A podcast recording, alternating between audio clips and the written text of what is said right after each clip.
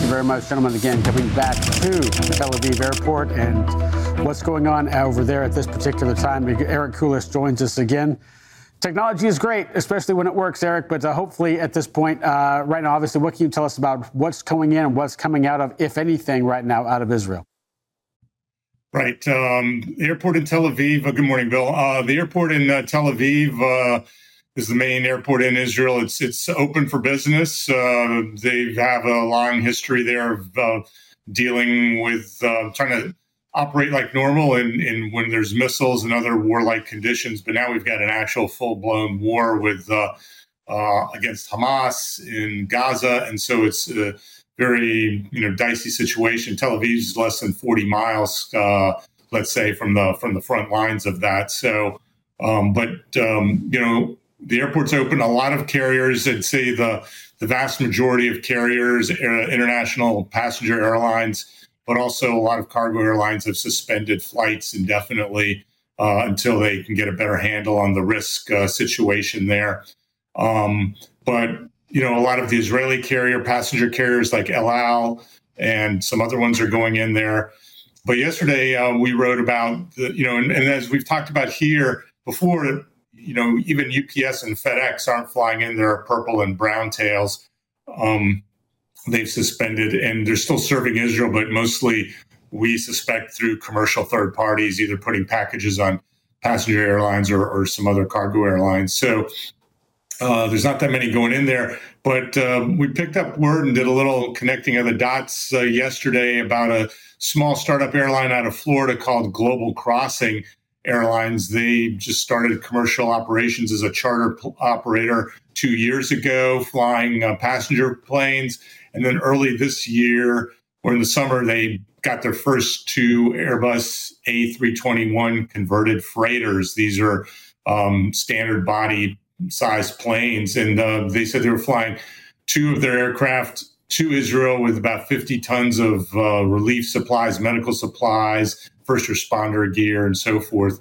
And turns out uh, we tracked them on some flight tracking sites. They're pretty much uh, going the northern route through stopping in New Hampshire, then Reykjavik, Iceland, Frankfurt, and finally going down to Israel. So that, that's interesting that they're going in there um, in, in, such a conflict zone, uh, especially that they don't since they don't have these you know traditional long haul type of freighters. And Eric, certainly with what's going on in the region, what can we expect for types of commodities flying into the area? I can only imagine a lot of relief supplies and things like that. Yeah, I mean, uh, I, I, guess there'll be more types of, uh, you know, relief supplies, first aid, and so forth to sustain any, uh, you know, people who are dislocated from their homes because of the war that are, you know, kind of internal refugees temporarily in Israel, or maybe to provide relief supplies to anybody who evacuates out of Gaza but also just you know kind of in preparation for a long war and then just normal you know food and other um, commodities uh, because Israel wants to try and keep its economy going uh, as much as normal. Um, you know, because that's important. So, Eric, as you look at the situation, you also mentioned to us another interesting story about Kalitta Air, I believe. What, what, what are they doing? And obviously, this is a little bit uh, interesting and extreme at times. Yeah, so you know, when I was trying to check on you know who which cargo airlines are still operating there, you know, we know DHL is going there. I found out uh, Silkway West out of uh, Azerbaijan, um, MNG Airlines out of Turkey, um, and a couple others. Lufthansa Cargo are still flying some of their freighters in there. Um, and I up popped uh, Kalitta Air, which is a large uh, cargo airline out of Michigan. And they fly 747s and a few 777s. And lo and behold, there showed up one of their 777s on the ground in Tel Aviv. But it was kind of a little bit of a head fake. They're really not um, flying cargo in there. That plane is a brand new, let me rephrase that. It's a used, brand new used plane, a passenger plane that's being converted by Israel Aerospace Industries it's being converted for the first time ever, a 777 into a full time cargo plane. It's got the cargo door cut out and all the other um, modifications that are made to the fuselage.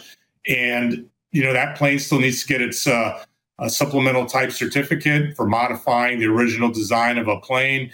Um, and so it still needs to do flight testing, and that plane was flown back into Tel Aviv to do a second round of flight testing so that they get their certification from Israel and hopefully the uh, US FAA um, by the end of the year. So that, I thought that was interesting, flying in to do some more test flying in, in what's technically a kind of a conflict zone. Definitely there as well. Um, one of the obviously, uh, well, some some prognosticators are saying that they look to, that that this war unfortunately may look to spread beyond Israel's borders into uh, more of a regional conflict. If that does indeed happen, do you see air cargo not only avoiding perhaps Israel, but even that area of the Middle East as a whole? Um, you know, it kind of depends. I mean, I, I don't think so. I don't think anyone's going to fly right near the border zone, but, you know, there could be eruptions in other states. I mean, Lebanon's not a real big cargo destination. Amman, Jordan, I'm guessing gets a fair amount of cargo, but you can probably fly. You know, it'll probably change uh, the routings for sure of these aircraft, as we noted in our story. Even in coming into Tel Aviv, the air, the civil aviation authorities changing the way the planes come in. They're taking more of a northerly route rather than flying straight in uh, from the uh, you know from the west um, into Tel Aviv. So um, change the routings to kind of um, you know make things a little safer. And, and of course, in Israel, they're taking a lot of other measures as well. And speaking of those measures, are there any kind of, I would say, policies or new practices now with civilian aircrafts maybe looking to leave the country or fly into the country potentially? Um, well, I'm not really sure about that, but just to, to pick up on that theme about safety or avoidance of the Israeli aviation authorities have a really interesting system. You know, they're they're flying kind of these commercial aircraft or navigating them through a conflict zone where you know Israel's a very small country, maybe the size of New Jersey, and they've got you know, all these fighter planes in the air. They got missiles coming in. They've got their Iron Dome uh, anti-missile defense system, and you got to navigate around that. So the air traffic controllers work closely the mil- with the military air traffic controllers, and they also or know when the Iron Dome is going to fire, and they are able to also maneuver airplanes if they pick up a missile launch, enemy missile launch, and if there's a threat. They say they have like 90 seconds or more to kind of move the plane a little bit. And so they say there's not that much risk. They know how to handle it, but uh, it's definitely a, a tense situation. Definitely there as well. You only got 90 seconds to move a plane. You better be on your game there as well. Uh, you also had uh, reports of uh, United uh, announcing their earnings for uh, the quarter there. What can you tell us about them, and especially how do they compare up with with Delta and others in the same kind of in the same boat? Yeah, United Airlines third quarter earnings are really good um, for the company as a whole. Revenue of 14.5 billion set a record. They were very profitable. Um, but you know, their cargo business, which is a tiny fraction of the overall business, that that went down substantially, about a third from a year ago. That's what we pretty much expected. It's tracking pretty much what they've done for the for the whole year, the first two quarters, um, and you know, it's pretty much on track with what Delta last week reported, 36% down on cargo revenue. United does a little better overall in absolute dollars because they, they just have a bigger cargo network fly big, more big planes, so they're always ahead of Delta in absolute dollars. Um, 330 million to about 250 million, I think, for the quarter. So, but it just goes hand in hand with what we're seeing in the overall market. Uh, that it's it's been down for 18 months now. It's bottomed out, and it's you know kind of just bumping along the bottom. And Eric, with this expectation of maybe a bottoming out, are you really expecting to see that there's going to be a slow rise up in terms of overall air cargo activity, or maybe that that activity can be a little bit more faster? Yeah, we're seeing a little bit of seasonality, um, you know, for this so-called peak season, which really isn't a peak; it's a mini mini peak, if that.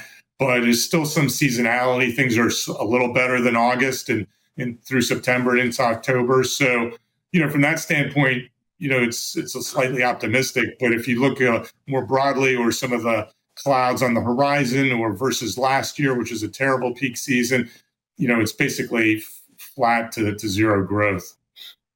Eric, thanks so much for joining us this morning and breaking down this top story of the day and giving us a little bit more insights into quarterly earnings. We'll be sure to check in with you as this develops. My pleasure, Anthony. See you. See you soon. Right now, we're going to throw things over to Bill Priestley with today's top stories.